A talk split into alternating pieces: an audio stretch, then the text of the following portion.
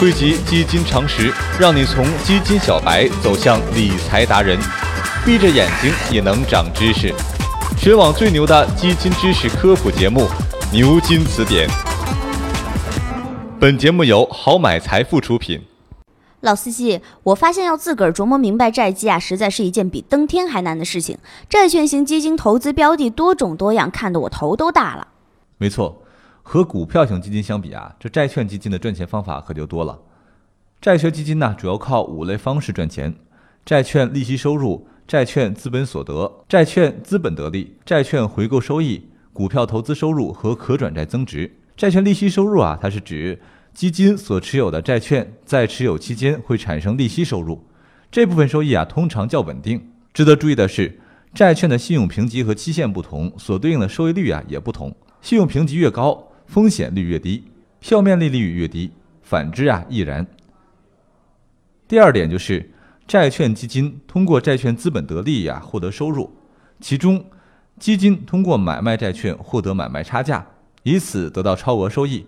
而且变现的流动资金可以进行再投资，获得更高的利息债券。比如李雷啊买了某2年期的企业债，收益率是 6.5%， 一整年之后这支债券呢市价上涨，李雷选择卖出，卖出债券的差价收益是 1.5%， 那么这一年的投资收益就是 8%。 第三，债券回购收益，基金通过回购业务将持有的债券质押融资，融得的资金呢又投入到债券市场，这样就可以获得杠杆收入。可以理解为 A 公司把债券卖给了 B 公司，并在约定将来某一日啊，以约定的价格再由 A 公司向 B 公司把债券再买回来，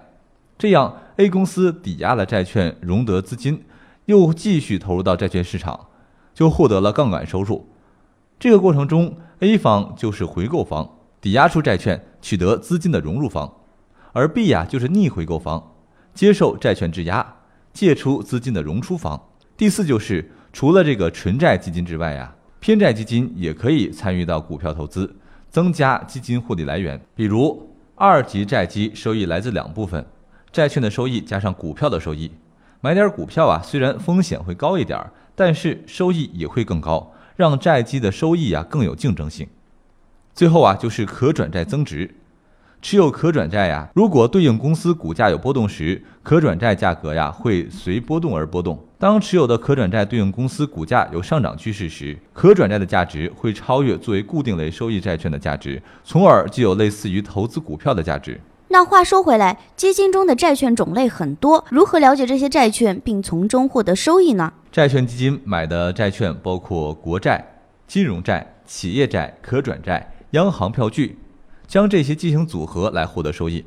比如按照全部债券投资市值占债券投资总市值的比例计算，3季度末基金重点投资的前3币种依次是企业债券、短期融资券和金融债，占基金投资债券比例分别是 67.6%、 67.6%、 14% 和 11.5%。 可以发现，基金经理偏好较多配置企业债券，其次是金融债，因此根据属性我们又可以把它分为利率债和信用债。大体来看呢，这利率债包括国债、金融债、部分 AAA 评级的公司债等。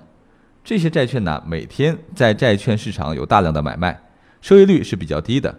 而信用债主要是评级较低的公司债，这些债的收益率啊会比较高。在实际的债券投资活动中，信用债一般做基础投资配置，当在信用风险可控的情况下，因为具有更高的票息收益，信用债是非常好的配置标的。但是当信用风险提升的时候，信用利差会迅速扩大，低评级的信用债收益率啊上升会远大于高评级的信用债。而利率债一般作为进攻型品种，原因是利率债对于利率变化往往比较敏感，同时利率债的流动性比起信用债啊要更好，适合在看准市场机会的情况下快进快出，博取阶段性收益。